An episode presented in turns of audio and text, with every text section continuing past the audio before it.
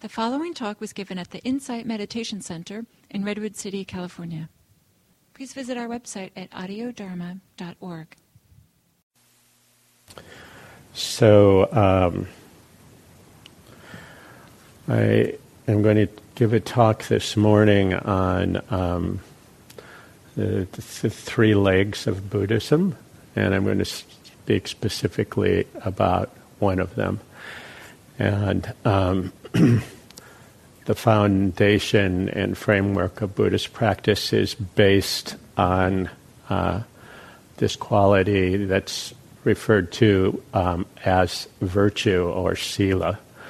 So um, I've given this talk before, or variations on this talk before, so if you've heard it, please bear with me. I think it's worth hearing again. So it occurs to me um, in my own life and in my own practice uh, that uh, it's useful to reflect from time to time on what keeps uh, keeps me pointed in the right direction, what keeps us pointed in the right direction. So this isn't a talk about me, but a talk about um, this quality that I'm going to refer to uh, in this talk as integrity rather than as virtue. Um, it's a word that uh, has more resonance for a modern audience somehow. But in Pali, sila is a word that refers to this quality of integrity or moral conduct. And um, so it's one of the legs of Buddhism. The three legs of Buddhism are uh, sila, samadhi, and paññā. So sila is integrity or virtue, moral conduct. Samadhi is meditation, med- practice of meditation. And then um, paññā is the wisdom that comes from doing, uh, uh, from living in, integ- in integrity and um, practicing meditation and deepening our meditation. And without the, the foundational uh, support of integrity in our practice, our meditation is disturbed. Our meditation is uh, a little bit disruptive.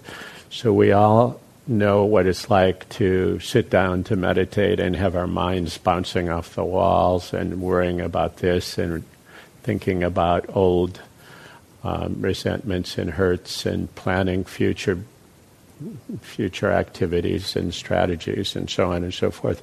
So that it's hard for us to um, actually have a settled, stable mind.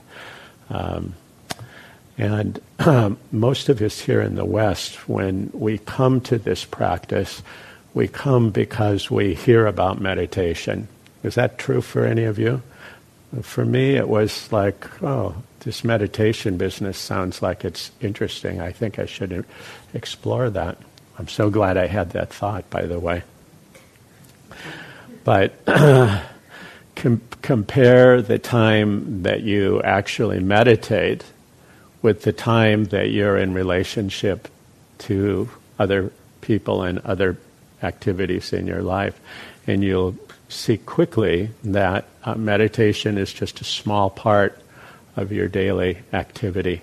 Even, even in a monastery, you can only meditate for so many hours a day. I lived in a monastery, so I I can say this from direct experience. There's only so many hours in a day when you meditate, and maybe you're meditating a lot more in a monastery than you would in your regular day, daily life.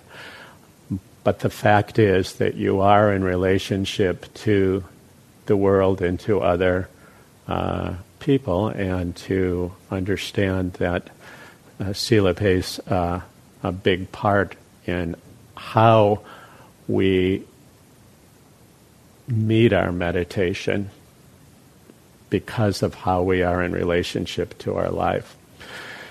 So, since most of our time is spent in daily life activity. And for those of you who haven't done Andrea's daily life course, I really encourage you to think about it. I, I did it about a year ago, and it's um, quite a powerful. Um, is it a week long? It's a week long course. Yeah, it's a week long course. It's quite quite powerful.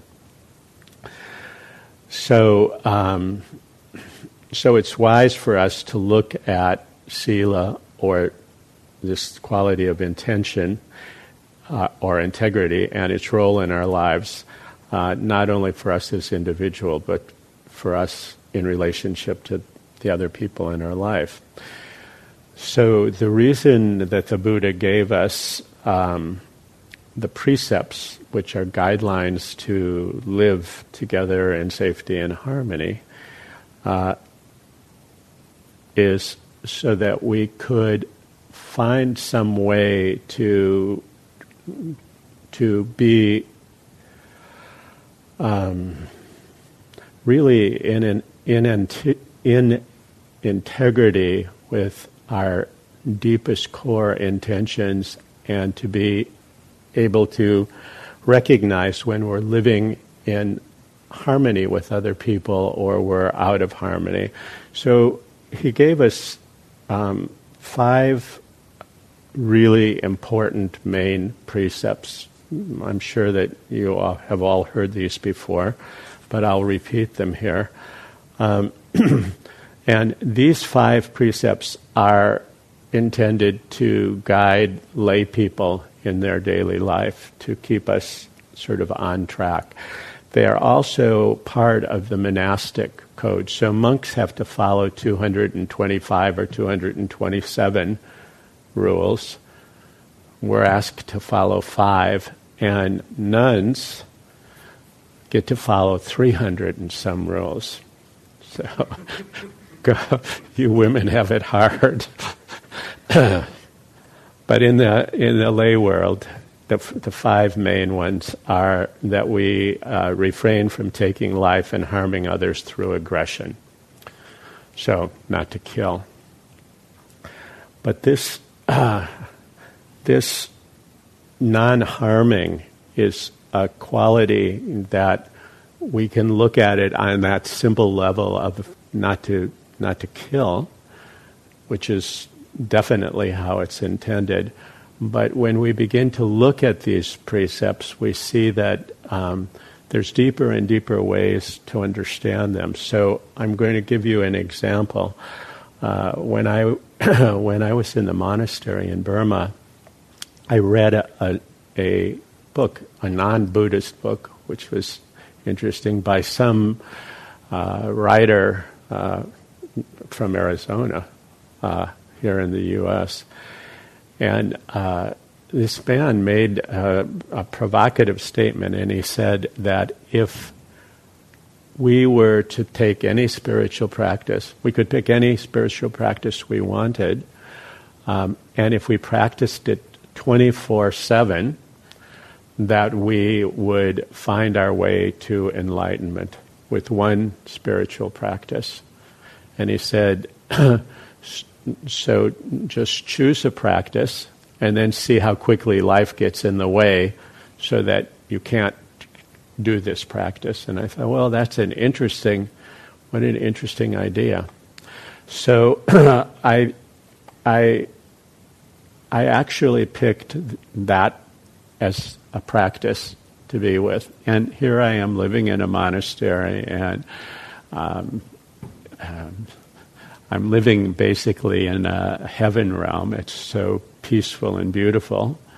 And uh, there wasn't much violence or killing taking place in the monastery. And I am not a, like a violent person. I'm not angry. I'm pretty even tempered, and, and what you see is what you get. But um, as I reflected on this precept, I realized that there are many different ways that you can be violent, and and um, I experienced violence towards myself in in my own inner critic, my own the voice within me that demanded perfection and pushed and was so rough and and un, unforgiving for myself. I would allow other people to be human beings, but for for myself, voice was really harsh, and I hadn't really connected with with that inner critic um, in quite that clear a, a way until I began to reflect on this particular precept.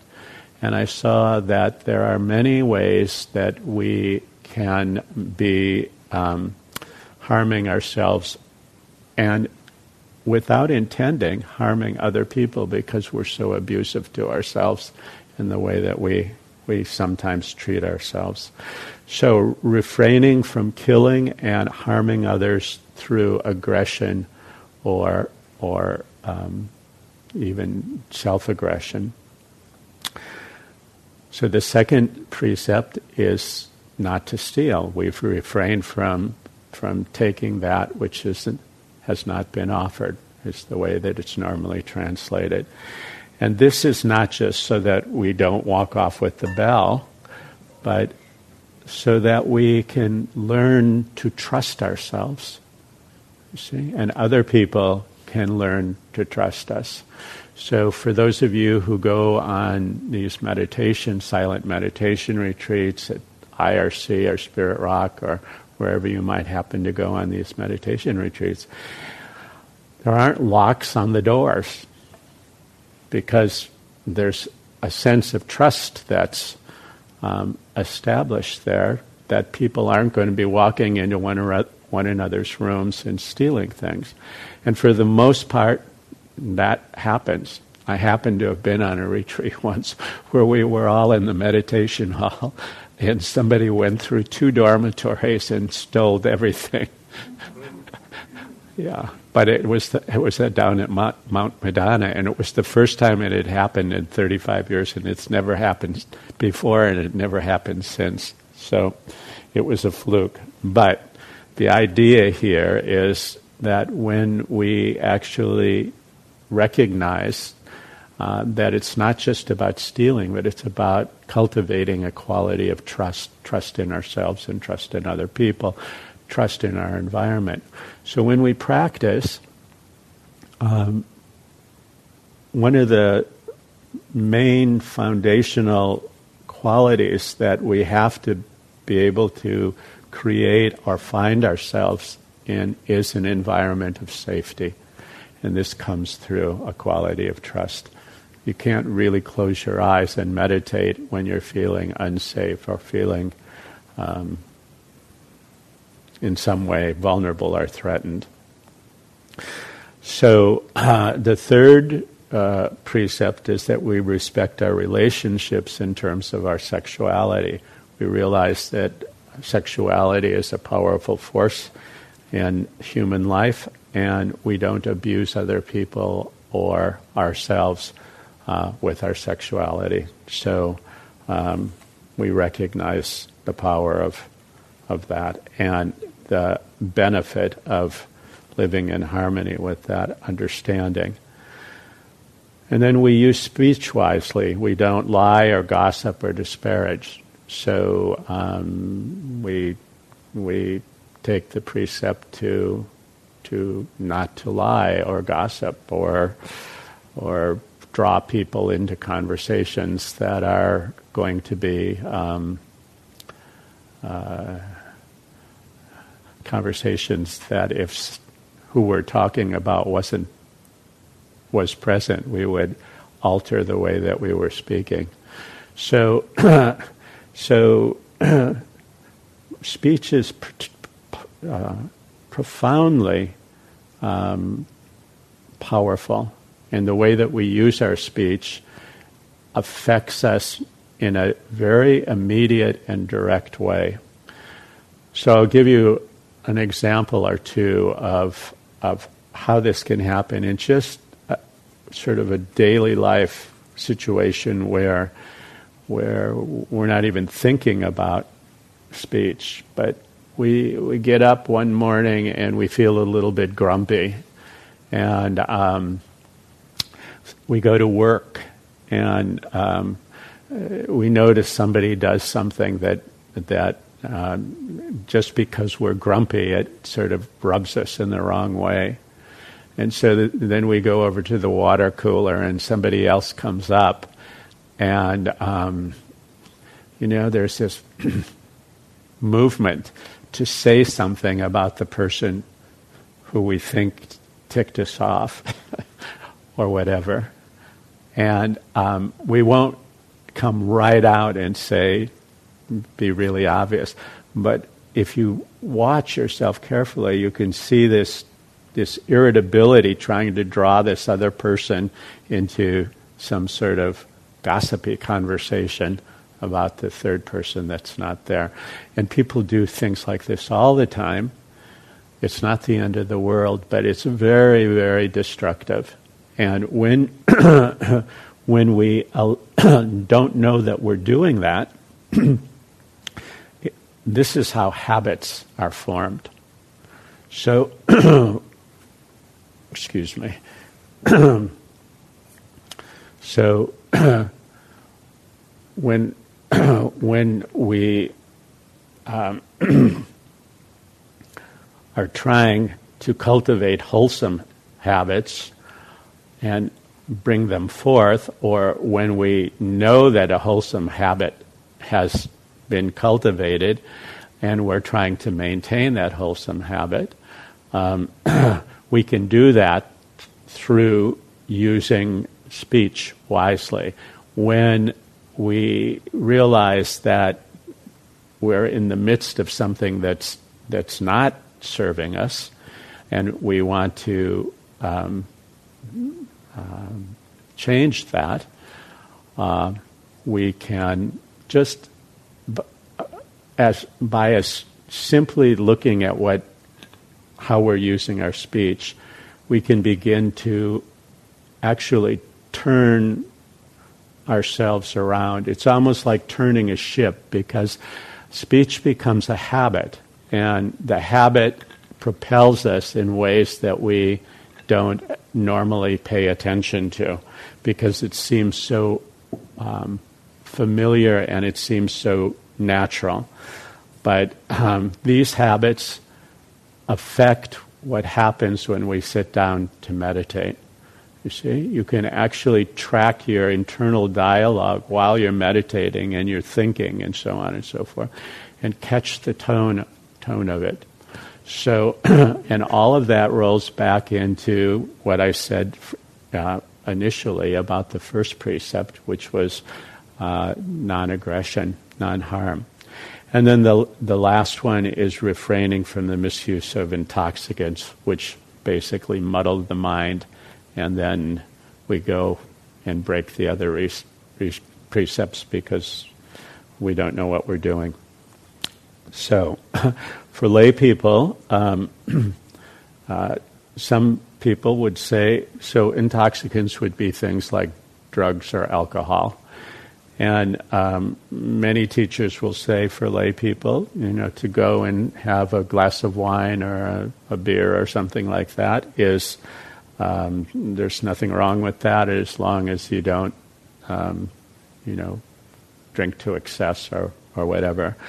And there are other people who say, no, the Buddha was very clear. Intoxicants cloud the mind, and one should refrain from it. So this becomes a, something that's a question for each one of us personally.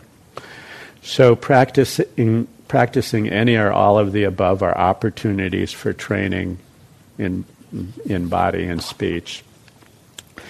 And living in integrity with these precepts really allows us to let down our guards.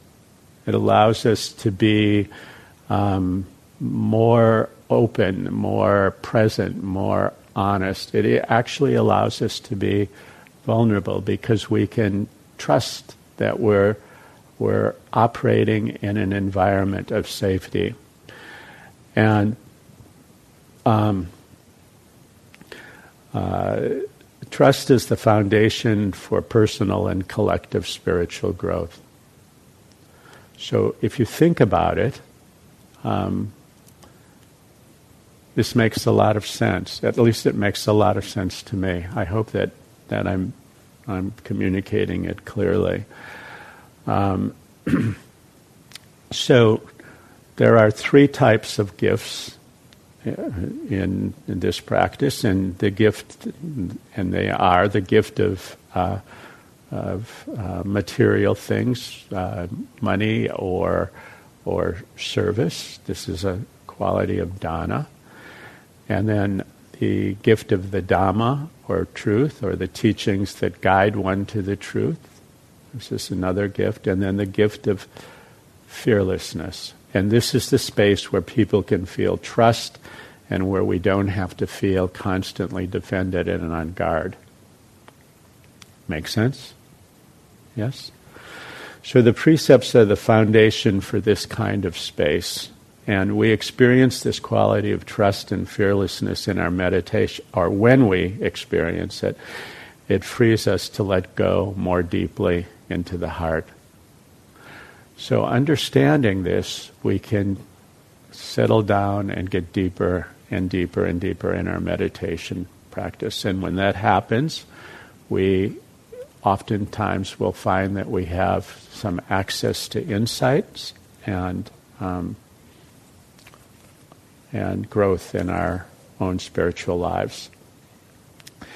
And so it becomes safe for us to work with our feelings of turmoil, chaos, confusion, anxiety, and fear. And in this space, there's safety and there's the opportunity to learn what it's like to actually relinquish, to let go.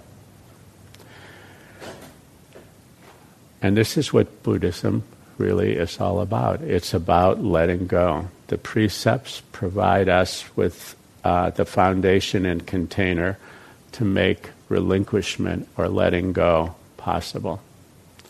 And this is because we can trust. So we train with and we use the precepts as a standard. And when we do this, the question becomes how does it affect us? Affect us?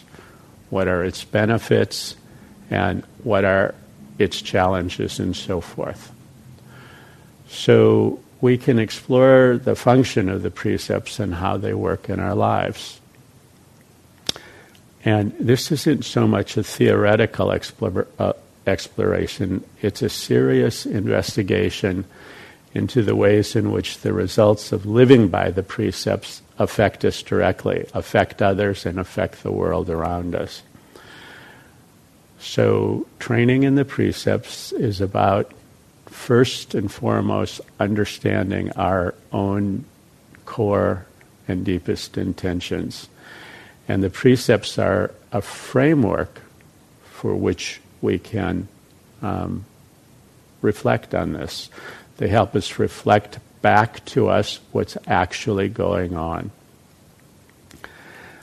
And um, they create a framework or a foundation of trust, of clarity, of well being, and they're the standards that we need in order to live safely and in harmony with one another.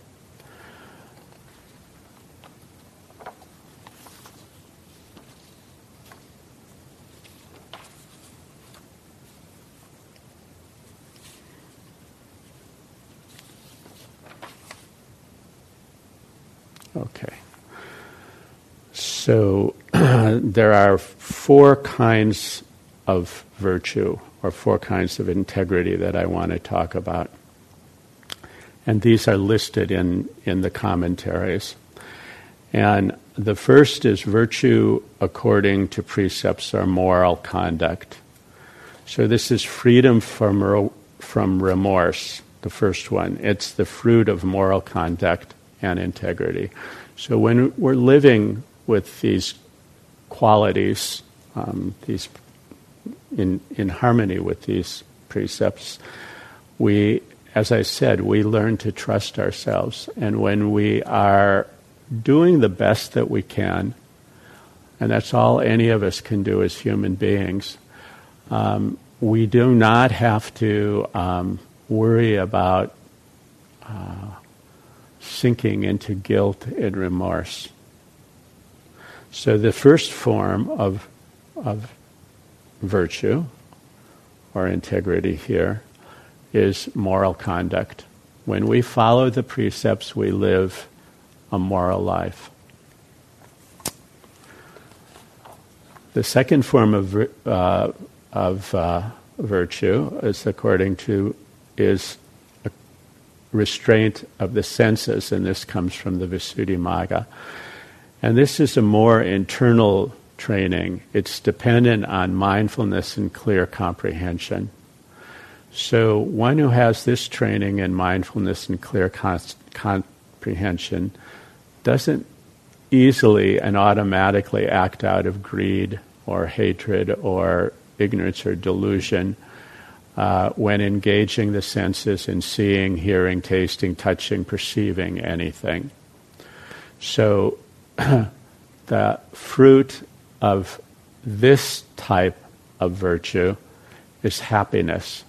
It's, it comes from sense restraint, happiness. The third form involves learning how much how to develop contentment and satisfaction in relation to the basic necessities of life. In other words, how much do we really need and how much is too much? So so this also goes back to sense restraint. Um, what is what? When are we being greedy, or when are we we, we being um, uh, harsh on ourselves? So as we reflect on living in a cu- culture here in America that consumes 40% of our planet's resources, we can ask ourselves what is appropriate consumption and not harmful.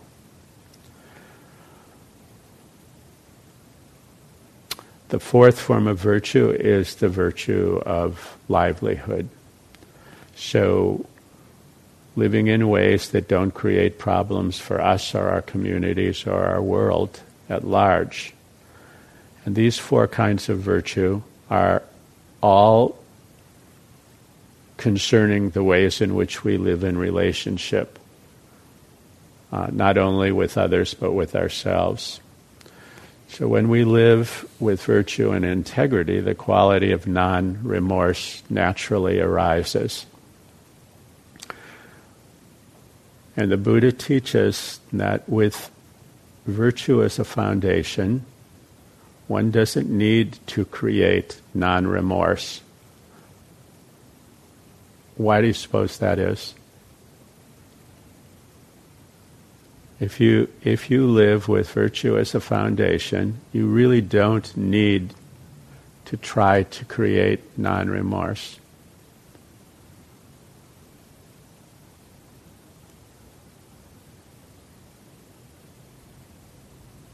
Any ideas? Pardon? Based, exactly. It arises naturally. Non remorse arises naturally because this is the way you're living your life. See, this stuff really isn't rocket science. It's just, we just have to think about it and then be willing to practice it. And when you practice the precepts, although, you know, say, oh, precepts, they sound like commandments, but when you actually practice the precepts or pay attention to them, you can see the benefits of them in your own life. You can see how they function and why the Buddha set these things out.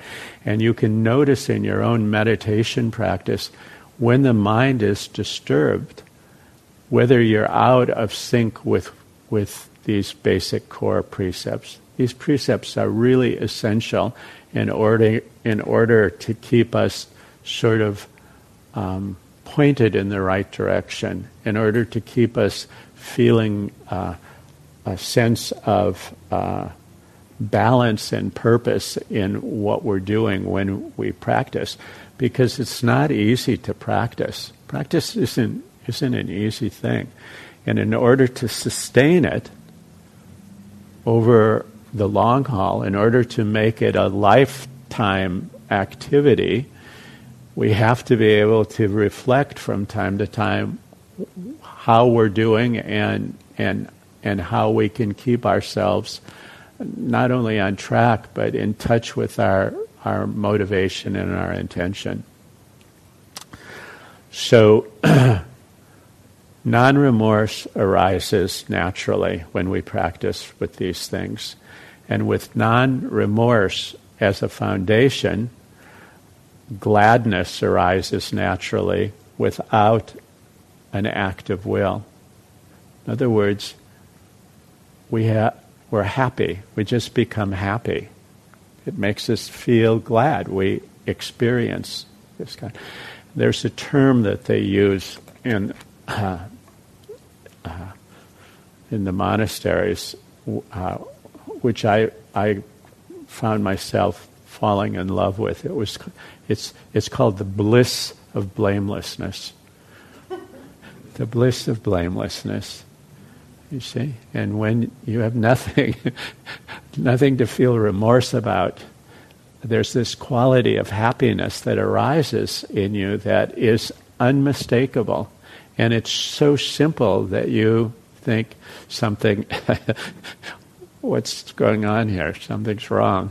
Why am I so happy? And it's simply that you're living really in integrity with these, with your, with your heart. And when we're happy, we have access to joy joy arises in us naturally. And when we know happiness and joy, the mind becomes tranquil. And when the mind becomes tranquil because it's not disturbed by things that we're regretting and feeling remorseful about, um, this tranquility leads to a profound, deep kind of happiness. And out of this happiness, what happens is that the mind is now primed for con- concentration, and the mind can settle down, and samadhi can be established in the mind. This quality of just settling, just settling, settling, and stabilizing the mind. Samadhi itself is a natural condition that arises in the mind when the mind is happy. So people try to practice concentration. Believe me, I did it for years, forcing, forcing, forcing, trying to struggle with the mind to keep it on the breath or some particular object and, and just hold it there. And I had no idea that, that all of the um, disturbances in the mind were basically um, needing to be attended to in order for me to quiet down. So, a quality like these are all natural qualities. They just come when you settle, when the mind settles down, and the mind settles down when you're living in the bliss of blamelessness. when when things are when you're happy, things just begin to unfold in this natural way. So non remorse leads to gladness, gladness leads to joy, joy leads to tranquility, tranquility leads to happiness, happiness leads to concentration and uh, a settled mind. And when the mind is concentrated and settled, it's possible for us to touch places of profound um, and, and sometimes just simple practical insights that give us a different perspective and a different re- and allow a different relationship with life to happen. And this is the the um, um, the birth of wisdom, the real birth of wisdom. So. The key is to pay attention to the happiness part. If you're trying to get concentrated, if you're trying to practice this quality of samadhi, it's not simply trying through the, an act of will to make the mind firmly established on a meditation object. It's to be happy. And then this quality of concentration happens naturally. You see, when, when you go to bed at night you know, and you're trying to force yourself to go to sleep. How easy is it to get to sleep when you're trying to force yourself to go to sleep? But when you just relax, sleep comes naturally if it's possible to relax. And we can train ourselves, of course, in meditation. And one of the ways that we do that is by um, noticing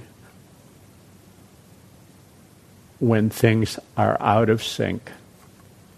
You see, we notice, okay, I'm trying to force myself to be concentrated, or I'm trying to force myself to go to sleep. This forcing is getting in the way. So uh, sometimes uh, we have to um, be willing to see the disturbances in the mind in order to see what it would be like to not have them there. And um, I was at a talk here last night, and and this the speaker said something that I absolutely, totally agree with, and that is that the defilements in the mind are the things that disturb the mind. Um, we don't have to wrestle with those things um, if they are clearly seen. We simply have to see them. And in the seeing them, there's a natural kind of uh, relinquishment, a natural kind of letting go.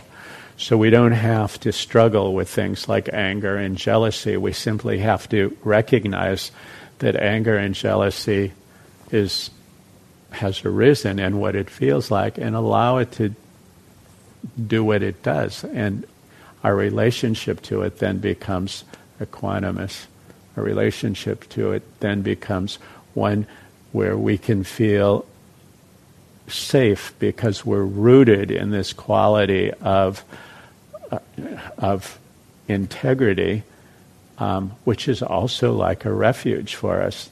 The precepts are really a refuge.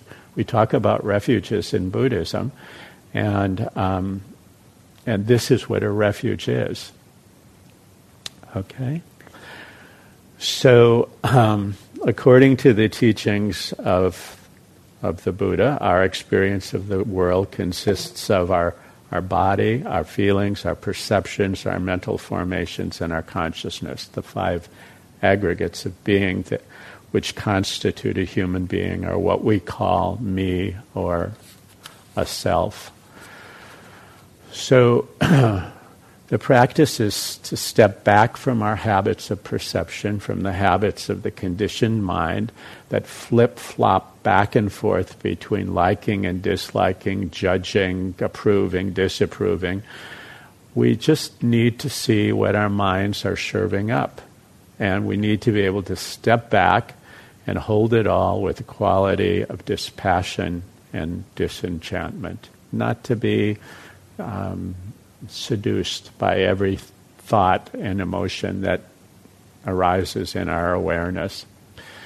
And with this quality of, of dispassion in relation to the conditions that we experience, uh, we don't need to uh, an act of will or even an intention to liberate us.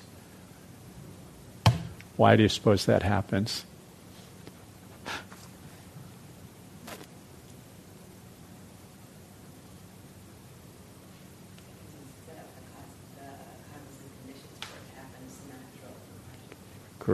It's because liberation happens naturally. At least that's what I'm told. so, so when we learn to live in harmony with these kinds of, of practices, we don't need an act of will. We have to show up, we have to make an effort, but we don't need an act of will to liberate ourselves, to see things. Seeing liberates us naturally. You see, when anger is seen, we're liberated from the chains of anger. It's not who we are, it's not us. It's a simple emotion that's arising and passing. And, then we can see, or jealousy, or any any other thing. It could be happiness. It could be any emotion. It's it's not us. We can just allow allow ourselves to meet whatever is as it is. You see.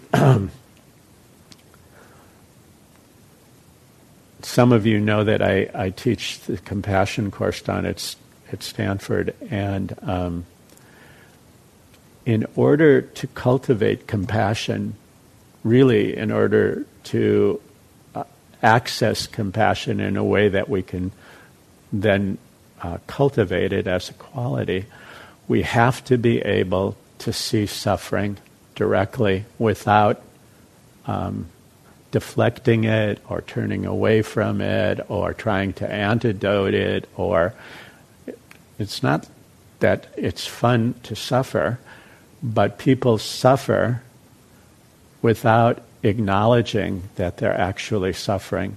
They don't see their suffering directly. They suffer the effects of their suffering you see. But when we move into she said this and he said that, and projections and explanations and analysis.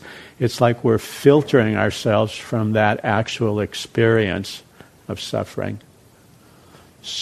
But when we are able to meet that suffering in us directly, that core level where everybody knows um, what it's like to want not to suffer. Okay? Let me talk about it that way. When you can touch that, then the heart will naturally respond with compassion. You don't make yourself be compassionate.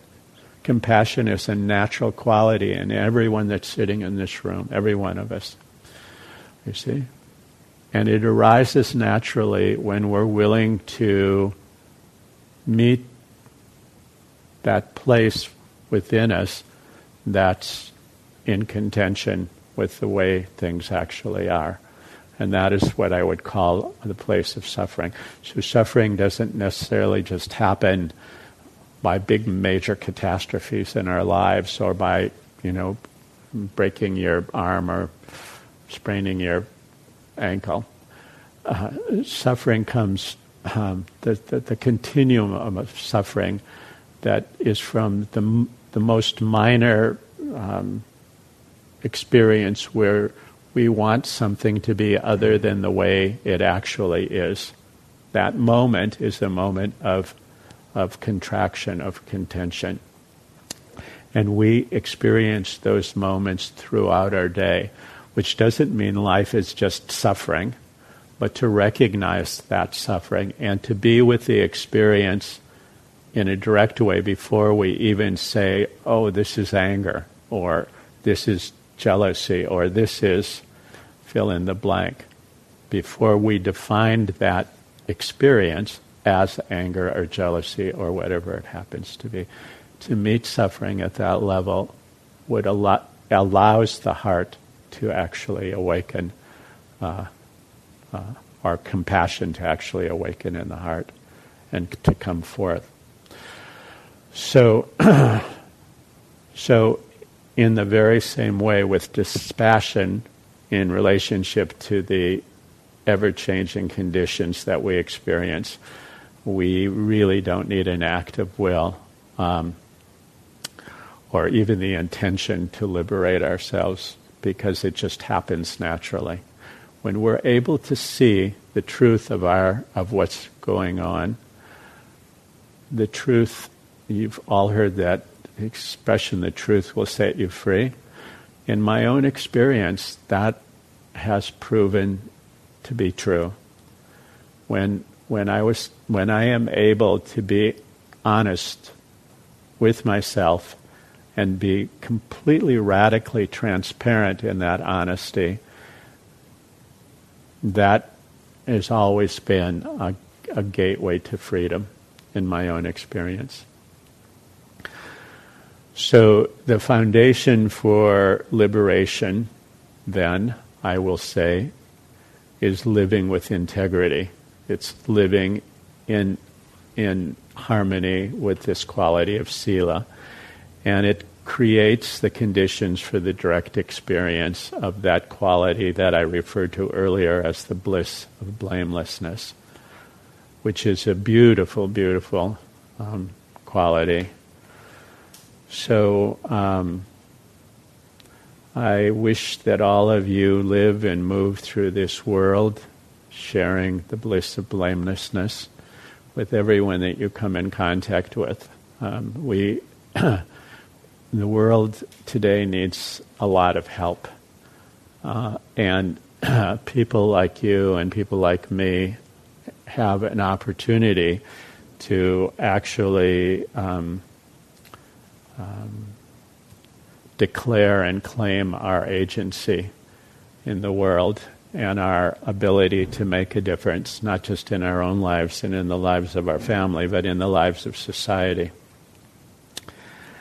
And uh, I'll just end with a little quote by Maya Angelou. And uh, she says something that I love here Your legacy is all the people that you touch. So may you touch many, many people with the bliss of blamelessness. So, those are my thoughts for this morning, and um, we have a little bit of time if anybody wants to ask a question or make a comment.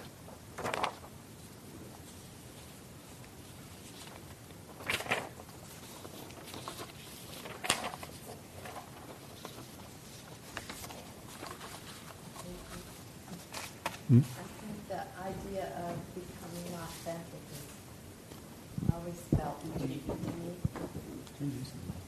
Oh, yeah. Thank you.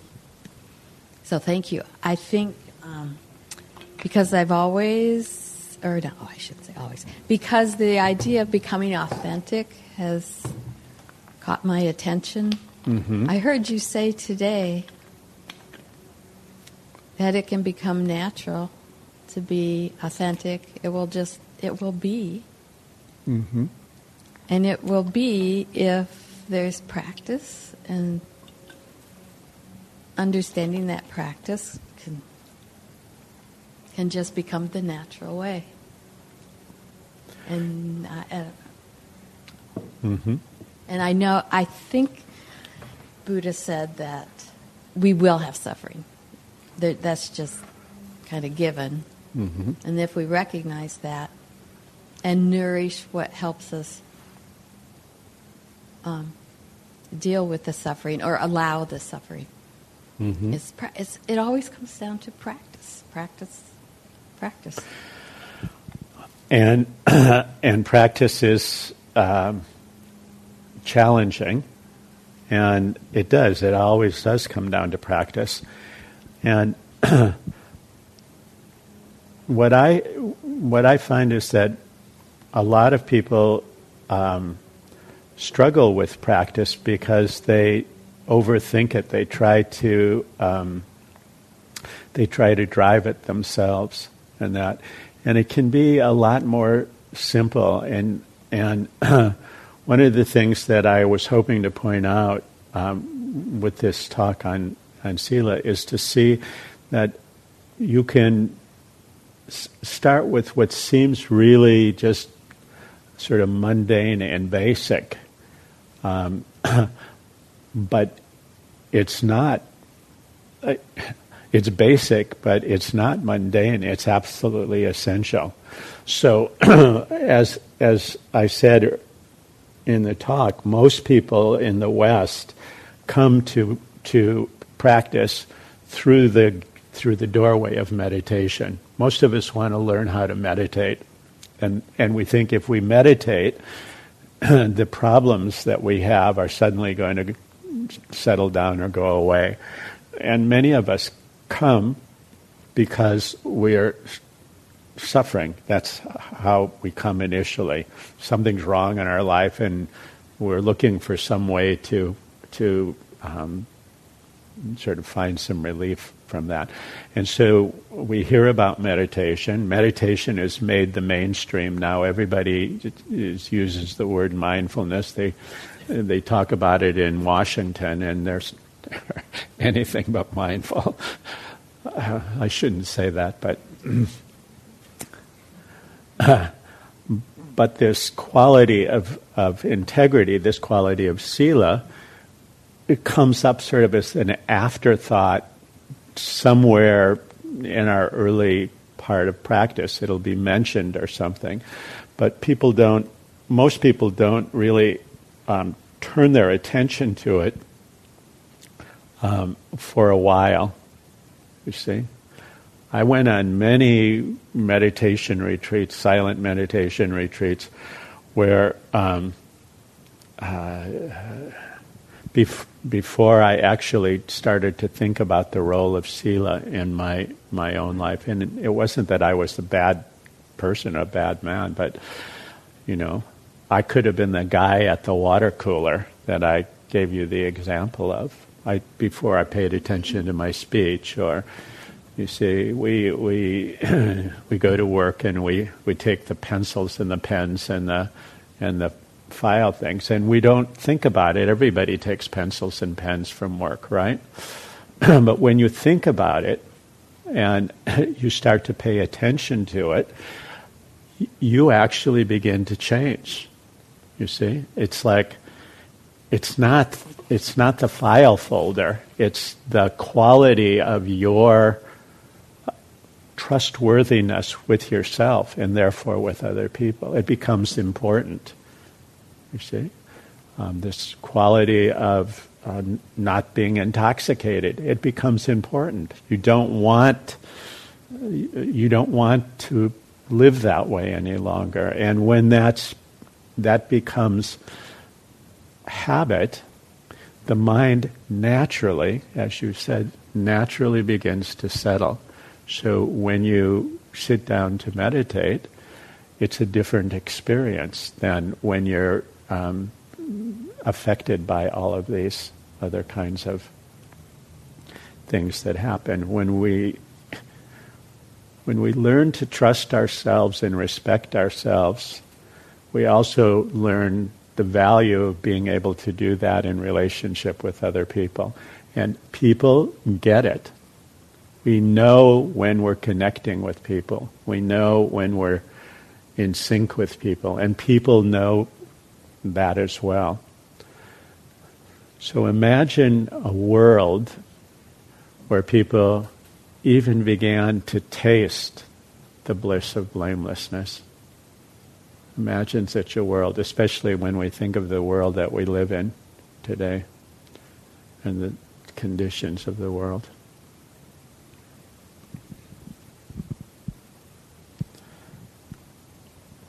time for one more if anyone has a comment or a question. Thank you so much, Robert. Um, I heard you give this uh, um, talk at um, South Bay, and and it was it struck me so much then, and has so that was maybe a month ago, and um, and it has the simplicity or just understanding, aligning yourself with virtue, even having that integ- integrity in there has helped me so much in the last month. And my mantra has been recently, um, may I, may I, um, may I be free of animosity. Mm. And I realize hearing this today that I am saying the first precept, may I be free from har- um, aggression. And that is towards myself so mm. much. May I be free of animosity towards myself right. and and others, and to be um, free from their animosity as well. Mm-hmm. And it's it's just so striking now hearing this again, going, mm. wow. And it really has make, made such a difference. It's kind of like a compass that can point you, and then you feel safe with yourself, like you said. You can yeah, start to feel exactly. trust yourself, and then another door opens and another door opens. so thank you. And thank you for, for sharing that because I also want to say that um, it's not like a one-off kind of contemplation. it's something to return to over and over again, um, because then you can begin to track its effect in your life. You see, you. Uh, uh, you do it once and you think, oh, this is this makes sense, and then you don't think about it again. But if you come back to it and you reflect on it over and over again, or you look at it and you say, I, I wonder what I'm missing here, or I wonder, you say, uh, things just begin to open up and they get, uh, you have access to deeper understanding, deeper. Uh, and also, it helps to, um, it helps in, in meditation, actually. It, it reveals the, con- uh, the quality and the content of the mind, you see, and, and what you do in, in your meditation and in your mind. You, you see this uh, really clearly. So you begin to see, oh, the meditation is a lot calmer now. It's a lot uh, more stable. See, not always, but it is this this leg of Buddhism is one that doesn't get enough airtime in the West. In Asia, it definitely is. People practice this. Um, um, uh, when I lived in Asia, I was surprised by how many people did not meditate, but people practice sila. I mean, it just that's that's what they do. So I cut you off. I'm sorry. I just have have noticed that it's helped me with my confidence too, mm-hmm. and that's confidence again towards myself or just trusting myself. It just gives me a little bit more confidence in myself, and that is kind of um, it's it's fundamental to to um, to practice. It's just I don't know. You you can develop a kind of a refuge in yourself because you have I don't know. I can't explain that. No, you don't have to explain it. You just explained it beautifully. You just explained it beautifully, beautifully. And I think that that's one of the benefits of the precepts. And the precepts in Buddhism are, they sound like the commandments in Christianity, but they're not based on um, like this idea of sin. They're, they're basically training so when you when you go out and you drink too much, it's not like you committed a sin. You just made a mistake. You know, let's let's not do that the next time. Or when you t- t- take the file folder from work, let's let's think about that more carefully. You see, so they're training precepts, and this whole this whole practice is training. It's training, training, training, and it's a, it's a practice in training um, how to be patient and kind with yourself, how to relinquish this internal voice that beats the hell out of you, and and and to learn how to be a friend to yourself. You see, and then all of these things happen naturally. They don't happen without effort but they do happen naturally. So, so thank you all. It's great to be here for Andrea. I hope the talk was useful in some way.